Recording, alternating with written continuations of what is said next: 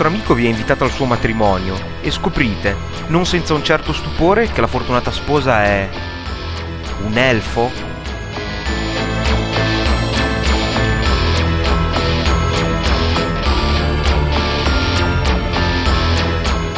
Vostro cugino non può uscire a bere una birra con voi stasera perché la sua città è assediata da un'orda di demoni?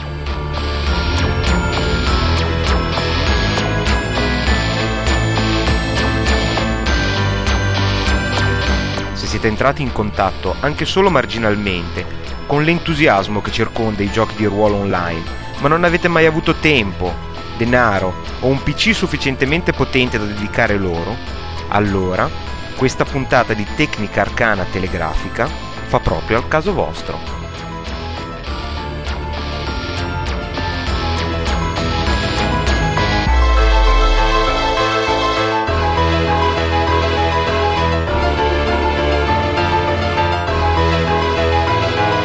Benvenuti a Tecnica Arcana Telegrafica, puntata numero 7, supplemento periodico al podcast mensile Tecnica Arcana.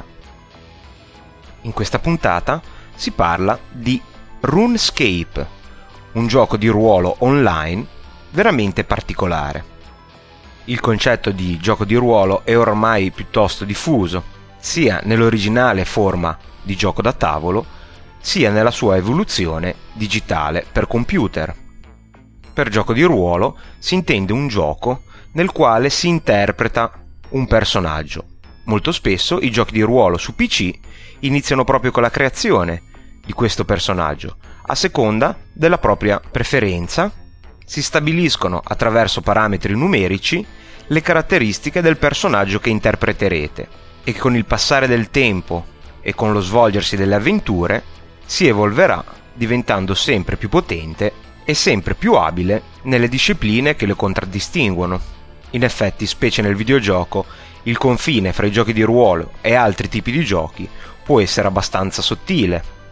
Se il gioco di ruolo è impostato all'azione, sarà difficile distinguerlo da un comune gioco d'azione e lo stesso se un gioco di ruolo è impostato all'avventura avrà molte similitudini con le avventure più tradizionali.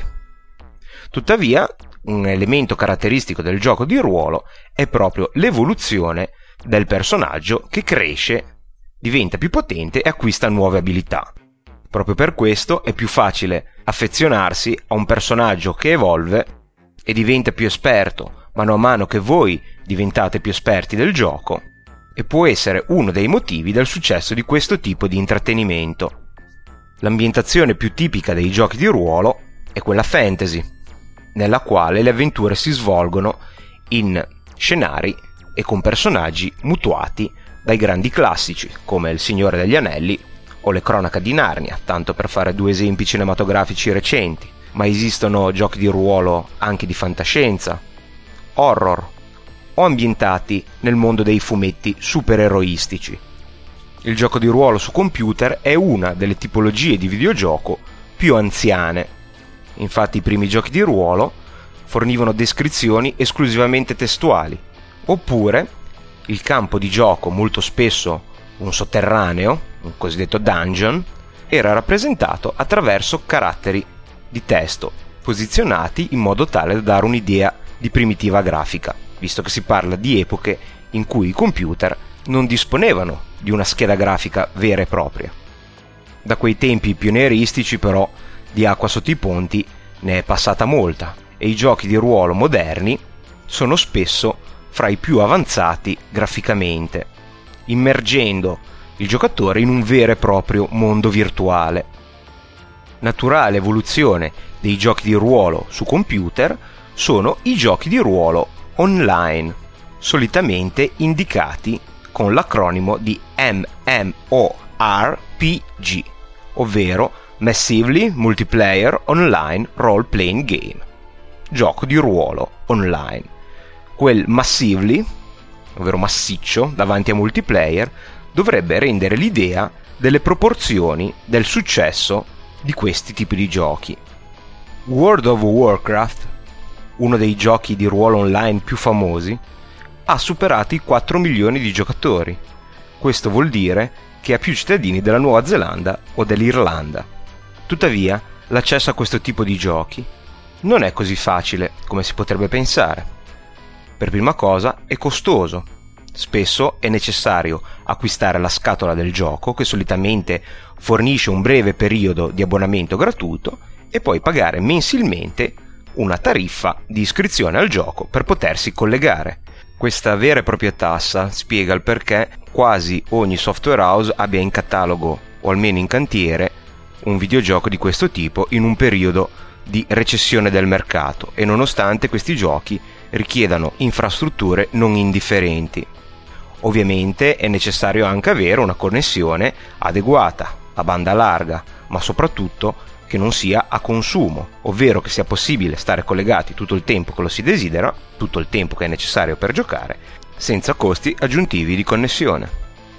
Inoltre, nonostante si è sempre pensato che nel gioco di ruolo è più importante l'ambientazione, la sceneggiatura, la profondità dei personaggi e delle situazioni rispetto alla grafica, i giochi di ruolo moderni utilizzano schede video dell'ultimissima generazione per ottenere effetti tridimensionali davvero impressionanti.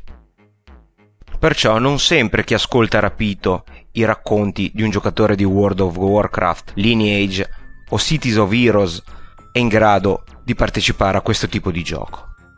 Forse anche per questo che ben 5 anni fa la Jagex sviluppò e mise online RuneScape, un gioco di ruolo multiplayer gratuito e dall'accessibilità veramente sorprendente.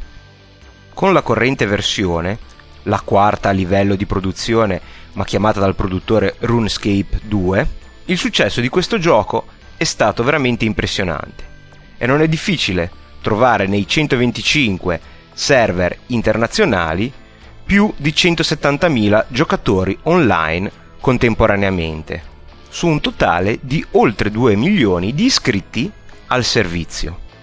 Ciò che rende unico RuneScape nel panorama dei giochi di ruolo online è la tecnologia con il quale è stato scritto. È infatti un applet Java in grado cioè di girare su qualunque tipo di computer che disponga di un browser e di una macchina virtuale Java e sono veramente pressoché la totalità dei computer esistenti.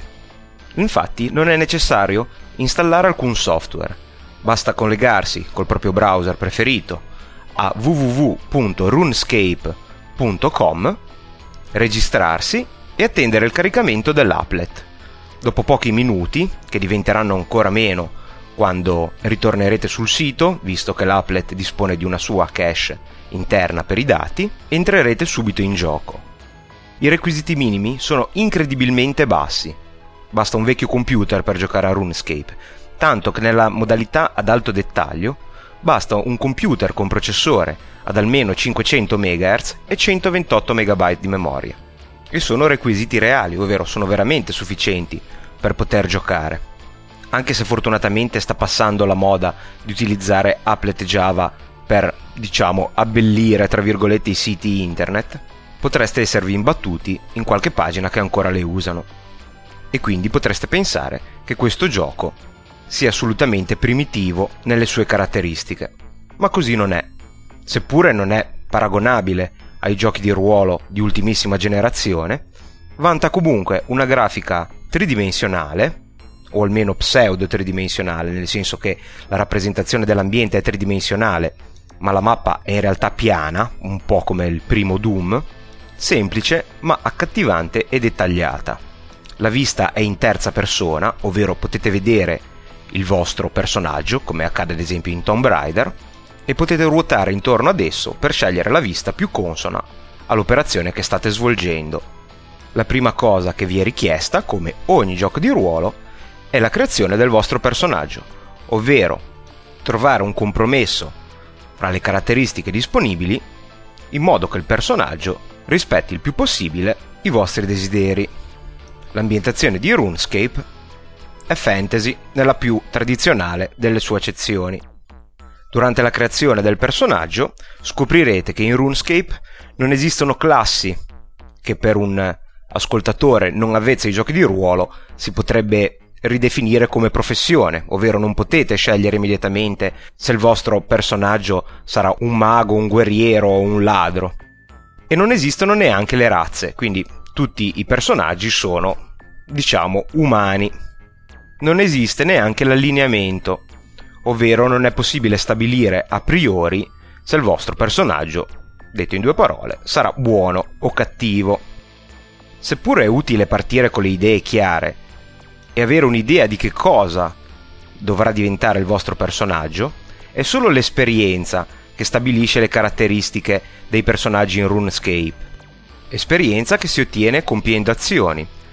Quindi il vostro personaggio diventerà un guerriero sempre più forte, mano a mano che procederà nei combattimenti e sconfiggerà mostri o altri personaggi. Lo stesso dicasi per un mago che più incantesimi lancerà e più potente potrà diventare. Come tutti i giochi di ruolo online, la cosa più interessante di RuneScape è che la quasi totalità degli altri personaggi che incontrerete durante lo svolgimento delle vostre avventure in questo mondo fantasy altro non sono che altri giocatori collegati come voi in quel momento al server di RuneScape. Anzi, esclusi i mostri e alcuni personaggi che nelle prime fasi delle vostre avventure vi aiuteranno, vi permetteranno di risolvere le missioni che via via vengono proposte, tutti gli altri sono avventurieri come voi. Come gioco di ruolo RuneScape non è né particolarmente orientato al combattimento, che sono in verità piuttosto semplici, e neppure particolarmente orientato alle avventure. Anche le quest, ovvero le missioni che scoverete durante il gioco, sono abbastanza semplici. RuneScape, almeno dal mio punto di vista, sembra puntare più sull'interazione con gli altri personaggi e su un numero elevato di attività collaterali che si possono fare in questo mondo virtuale. I combattimenti in verità all'inizio sono piuttosto scoraggiati, infatti non è possibile attaccare gli altri personaggi nelle zone, diciamo, civili, anzi è lasciata una zona a nord del mondo di RuneScape chiamata Wildness, ovvero terra selvaggia, nelle quali, dopo un avviso piuttosto invasivo, in modo che non possiate sbagliare, è possibile venire attaccati e attaccare anche altri personaggi giocanti. Invece, nel mondo comune, nelle città o nelle zone limitrofe alle grandi capitali, non è possibile attaccare gli altri personaggi e i combattimenti si svolgono contro mostri eh, controllati dal computer o altri personaggi sempre controllati dal computer. Questo se a prima vista può apparire uno svantaggio, in realtà permette di aggirarsi fra i negozi in maniera abbastanza tranquilla e svolgere anche le attività di contorno al gioco completamente disarmati. Non voglio darvi in questo podcast una descrizione esaustiva di tutte le possibilità e di tutte le caratteristiche presenti in RuneScape. Mi piacerebbe però incuriosirvi e dato che l'accesso al gioco è praticamente istantaneo e gratuito, invitarvi a provarlo e a scoprire voi stessi tutte le possibilità offerte.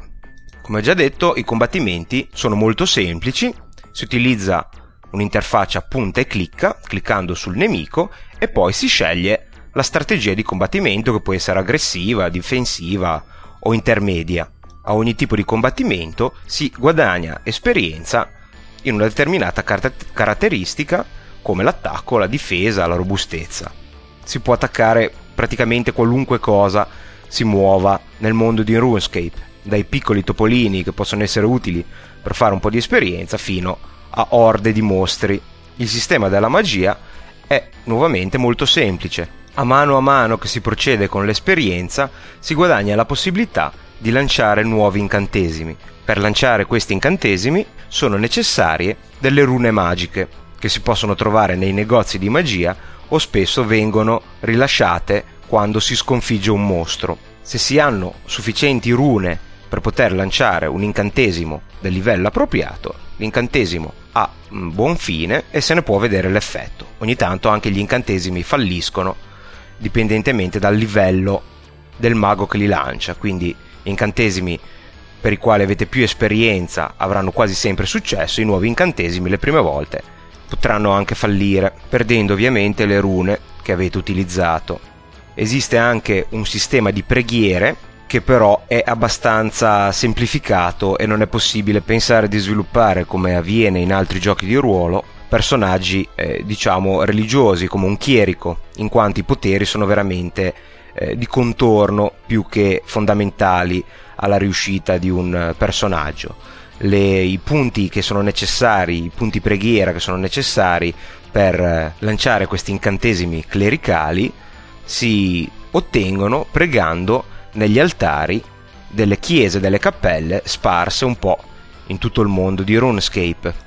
E cosa curiosa, l'aumento di livello della caratteristica preghiera non si ottiene lanciando questi incantesimi, ma seppellendo le ossa dei nemici abbattuti. Dal momento che presto il vostro zaino sarà pieno, esistono anche delle banche nelle quali potete depositare i vostri oggetti quando non sono utilizzati e li potete recuperare da una qualsiasi filiale della banca, anche non la stessa nel quale avete depositato gli oggetti. Cosa si fa in RuneScape? Sono disponibili delle missioni, le cosiddette quest. Le prime sono veramente molto semplici e hanno come scopo l'apprendere i meccanismi fondamentali del gioco. In realtà, subito dopo aver fatto il, eh, la registrazione e aver creato il vostro personaggio, si viene trasportati in un'isola dove le operazioni basilari vengono spiegate in una forma di tutorial interattivo. Ma anche quando arriverete nel mondo vero e proprio, le prime missioni vi permetteranno di fare una maggiore esperienza. Quindi partirete da missioni veramente semplici come aiutare un cuoco e quindi sarà necessario imparare a mietere il grano, a macinarlo, a cuocere, oppure a mm, tosare una pecora, a filare la lana, fino alle missioni più tradizionali del gioco di ruolo fantasy, come infiltrarvi in un castello di cavalieri malvagi, uccidere mostri e ottenere in cambio oggetti magici piuttosto potenti. Queste missioni permetteranno di conoscere il mondo di RuneScape e di fare esercizio sulle abilità primarie come combattimento e magia. Tuttavia, ci sono tantissime altre attività secondarie che possono essere addirittura più divertenti di quelle primarie. Un presupposto fondamentale di RuneScape è che quasi tutti gli oggetti e anche il cibo presente nel gioco possono essere costruiti o recuperati dal giocatore senza doverlo comprare. È quindi possibile dedicarsi alla caccia, uccidendo animali e recuperandone la carne, o alla pesca, per la pesca esiste un vero e proprio sistema di livelli. Nei livelli più bassi potrete solo utilizzare la rete e cercare di recuperare qualche gamberetto. Arrivando poi, salendo di livello in livello e acquistando l'attrezzatura necessaria come le canne e le esche appropriate, recandovi magari in posti particolari dove certi tipi di pesce abbondano, a catturare aragoste o addirittura pesci spada. Esattamente come nella realtà, l'attività di pesca è molto rilassante ed è possibile utilizzarla anche per perdere un po' di tempo e chiacchierare con gli altri pescatori. Ci si può dedicare anche all'artigianato, ad esempio lavorando la pelle, oppure intagliando gioielli, magari utilizzando le pietre preziose o i metalli nobili che voi stessi avete estratto dalla miniera. Se preferite cucinare, invece, non avete che l'imbarazzo della scelta. Infatti si parte, come dicevo, proprio dalle materie prime, quindi partendo ad esempio da mietere il grano, ed è possibile imparare un gran numero di ricette, dal pane alla pizza alle torte più elaborate. Ovviamente avendo cura di procurarvi anche gli ingredienti. Per fare una pizza con le acciughe, ad esempio, dovrete anche sapere pescare, se non volete comprarle in un negozio. Dal momento che il cibo serve a recuperare energia, e visto che ad esempio i pesci più difficili da pescare come le aragoste o i pesci spada ne forniscono in gran quantità, vi è un mercato fiorente per queste provvigioni e quindi è possibile ad esempio recarsi nelle grandi città e vendere il proprio pescato a prezzi davvero interessanti agli avventurieri che si stanno ad esempio per recare nelle terre selvagge in cerca di avventura o combattimenti con altri personaggi.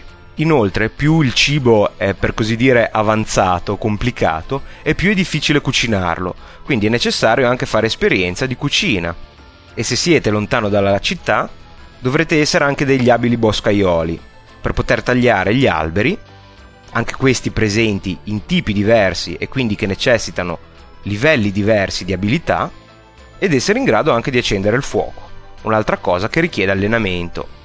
Quindi per mangiarsi una ragosta ben cotta sono necessarie un gran numero di caratteristiche e tutte a livello abbastanza avanzato. È per questo che molto spesso cibo già pronto da mangiare ha un valore non indifferente.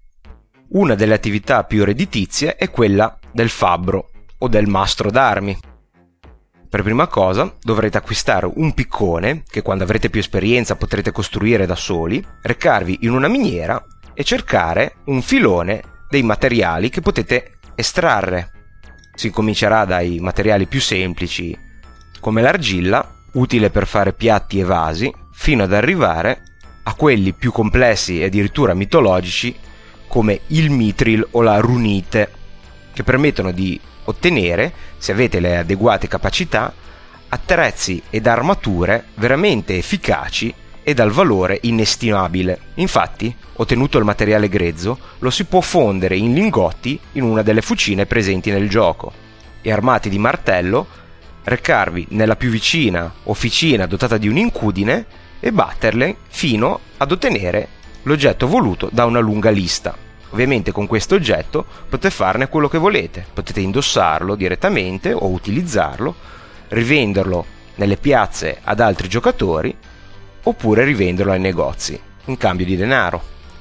Seppur semplice, l'economia di RuneScape funziona molto bene. Solitamente vendere un oggetto in un negozio specializzato è più remunerativo che venderlo in un negozio generico, e nel negozio generico i prezzi variano a seconda della domanda e dell'offerta. Insomma, si può vivere bene a RuneScape anche senza mai alzare un dito contro un altro essere vivente, o non morto se è per questo. L'economia semplice e funzionale permette anche, permette anche di aumentare le interazioni fra i personaggi.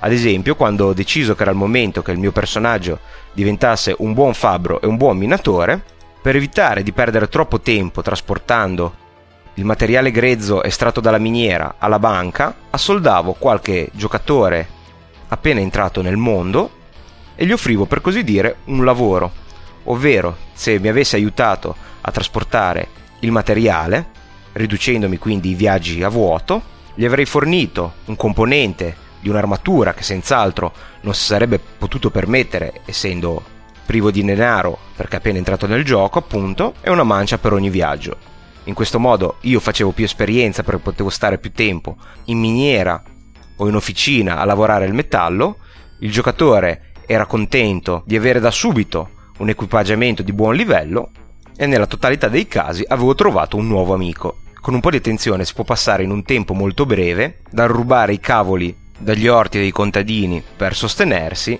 a pasteggiare ogni giorno ad Aragosta e magari poterla anche rivendere.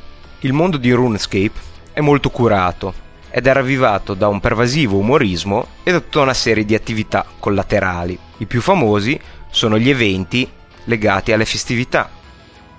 Ad Halloween, a Natale, a Pasqua, molto spesso i mostri lasciano oggetti magici o comuni oggetti ma decisamente bizzarri che hanno un grande successo fra i giocatori. Un tempo era possibile anche rivenderli in quotazioni che spesso erano sproporzionate ed è per questo che il produttore ha deciso di impedire questa possibilità. Ma non vi sarà difficile incontrare un personaggio che brandisce la falce della morte ottenuta ad Halloween o un paio di orecchie da coniglio ottenute a Pasqua. Per le recenti festività pasquali è stato addirittura creato un vero e proprio evento. Se vi recavate nei dintorni di Falador, una delle città più grandi del regno di Asgarnia, avreste trovato dei bambini disperati alla ricerca di uova pasquali di cioccolato. Poco più avanti vi erano un numero sterminato di conigli che portava queste uova, ma invece di consegnarle ai bambini, le seppelliva sottoterra. Armati di pala, si poteva scoprire che il mistero era dovuto a un pasticcio fatto dal coniglio pasquale che aveva il compito di consegnare le uova ai bambini e che aveva ipnotizzato normali conigli nella speranza che lo aiutassero a svolgere questo compito. però i conigli non si comportavano come era nelle intenzioni del coniglio pasquale e quindi se lo avesse desiderato avreste potuto aiutare il coniglio pasquale a consegnare le uova ai bambini ottenendo come ricompensa un oggetto magico veramente veramente bizzarro. Insomma, in RuneScape può accadere veramente di tutto, come recarsi nella banca del villaggio di Draenor e notare un muro appena ricostruito e scoprire che vi è stata una rapina e che è possibile addirittura visualizzare il filmato della sorveglianza. Sì, perché la società assicuratrice della banca ha imposto che in tutte le sedi della stessa fossero installate delle sfere di cristallo magiche di videosorveglianza. Come vi ho detto, RuneScape è gratuito, ma è possibile tuttavia abbonarsi per ottenere dei vantaggi. Nuovi oggetti magici, nuove abilità ma anche la possibilità di accedere alla totalità del mondo. Infatti, con un account gratuito è possibile visualizzare e viaggiare solo per una parte limitata della mappa che all'incirca corrisponde ad occhio guardando la mappa ad un sesto del mondo disponibile. Anche in questo caso comunque la cifra richiesta è veramente molto modesta, solo 5 dollari al mese e inoltre ravviva un po' il gioco visto che vengono fornite più di 50 nuove quest, quindi nuove missioni da compiere, oltre ovviamente nuove possibilità di avanzare in maniera ulteriore anche nelle caratteristiche disponibili al giocatore con un account gratuito, quindi sarà possibile estrarre dalla miniera nuovi materiali, pescare nuovi tipi di pesce, costruire nuovi gioielli e così via. In realtà il gioco è così accessibile che molto spesso viene utilizzato esclusivamente come una versione molto avanzata di una chat, grazie anche alle emote animation, che sono la versione di RuneScape delle emoticons e che permettono di dare al personaggio particolari atteggiamenti per esprimere stati d'animo e sensazioni senza doverle descrivere in maniera testuale. Non è infatti difficile imbattersi in gruppi di personaggi che chiacchierano tranquillamente per le vie della città. Inoltre, se il gioco rimane inattivo per qualche istante, si scollega automaticamente ed è necessario rifare un, un nuovo login, quindi mettere nuovamente nome utente e password per ritornare al punto in cui il gioco si era interrotto, con tutti gli oggetti e tutte le caratteristiche immutate. Insomma, non è necessario neppure un salvataggio. Se si dovesse morire durante un combattimento, si ritorna nella città di Lunbridge, che è quella di partenza, perdendo però tutti gli oggetti tranne i tre più preziosi, anche se questo numero poi, ad esempio, si può modificare con l'uso delle preghiere. In teoria sarebbe possibile recuperare gli oggetti nel punto dove si è deceduti, ma visto l'alta affluenza al gioco è molto facile che qualcuno che passi di lì si prenda i vostri poveri resti e magari vi seppellisca anche per guadagnare punti preghiera. Insomma, un gioco veloce, accessibile da qualunque piattaforma che supporti Java, e dai requisiti tecnici d'accesso veramente minimi. La grafica, seppur non è avanzatissima, è comunque dettagliata e di buon livello. Ci sono molti server, molti sono veloci, i caricamenti sono minimi e si possono fare tantissime cose. Ha qualche difetto RuneScape?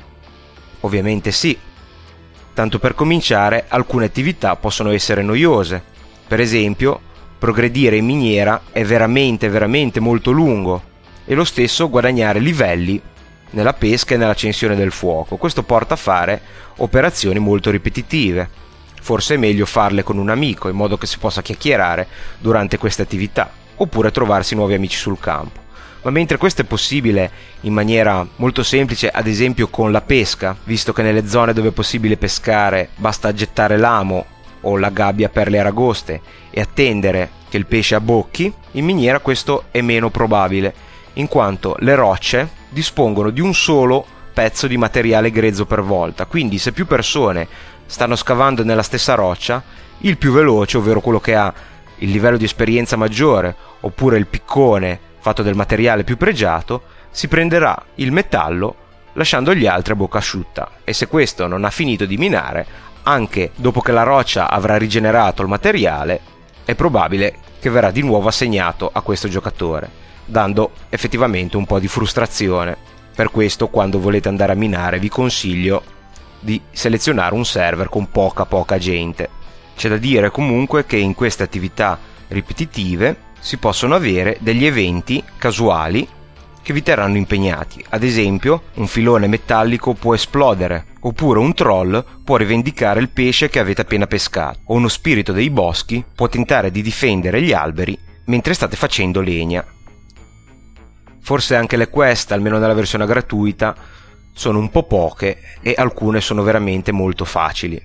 Tuttavia le storie sono comunque appassionanti e seppure non si possano considerare delle vere e proprie saghe come avviene in altri giochi di ruolo, vi faranno passare qualche ora in allegria. Purtroppo non esiste un server in Italia e anche il gioco è in inglese, quindi per ottenere il massimo nell'interazione con le altre persone è necessario conoscere un po' di inglese, anche se nulla ovviamente vieta di collegarsi a un server straniero con un gruppo di amici italiani. La grafica, come ho detto, che non è accelerata da schede eventualmente presenti sul vostro computer, è molto semplice, ma nessuno si è mai lamentato della grafica di questo gioco, soprattutto considerando le caratteristiche tecniche e la piattaforma sulla quale gira, anche se c'è da dire che l'area di gioco è effettivamente un po' piccola.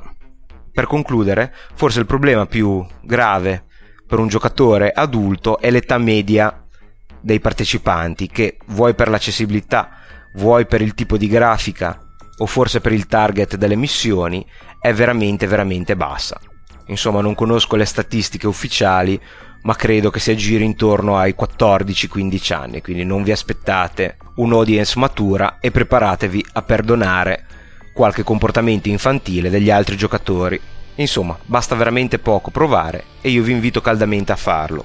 Senza sminuire le impressionanti caratteristiche tecniche di questo gioco, per come la vedo io, si può considerare RuneScape un po' come il campo minato o il solitario dei giochi di ruolo. È velocissimo, immediato, facile da imparare e comunque divertente.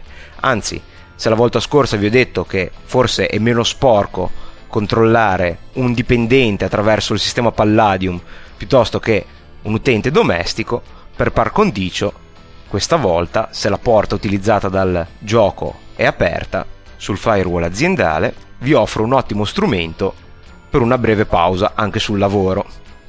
E se vogliamo concludere la puntata in una maniera un pochino più seria, almeno dal punto di vista concettuale, non è difficile immaginare RuneScape come un'implementazione ante litteram del web 2.0, che in questi giorni va tanto di moda, ovvero il web non più solo come fornitore di contenuti, ma di veri e propri servizi e anche di software, grazie a innovative tecniche di interattività. RuneScape è un gioco di ruolo di tutto rispetto che richiede solo un browser e Java per poter giocare. Come al solito io non ho molto tempo per cimentarmi, ma potrebbe capitare di incontrarmi. Lascio a voi indovinare quale sia il nome del mio personaggio. È in effetti un personaggio mutuato dal mio libro preferito, che è un romanzo steampunk di un autore americano, uscito in Italia con il titolo originale per le edizioni Bompiani e il suo seguito, francamente orribile, uscito un sacco di anni fa come Urania. Questo personaggio, che col suo cognome dà il nome al mio alter ego in RuneScape, è uno scienziato pazzo, gobbo, con una passione per la rianimazione dei cadaveri attraverso l'uso delle carpe. Sì, proprio le carpe, i pesci. Se qualcuno ha capito di chi si tratta, può scrivermi la soluzione a tecnicarcana-chiocciola gmail.com. Non ho ancora gadget per questo podcast, quindi purtroppo non si vince niente, era solo un modo originale per ricordare la mia email. Così come vi ricordo che i link citati in, questo, in questa puntata di Tecnica Arcana Telegrafica, escluso i link a numerosi portali che offrono soluzioni complete per le quest del gioco, che vi invito a cercare da soli e solo se siete disperati, perché non sono poi così difficili da risolvere, si possono trovare al sito internet www.deflord.it slash podcast. La musica di sottofondo è rilasciata sotto licenza Creative Commons è il brano Mortisia's Dance del gruppo Nightshade, disponibile al sito music.podshow.com. Sono andato fuori tempo, mi scuso, vi saluto e vi do appuntamento alla prossima puntata di Tecnica Arcana. Arrivederci!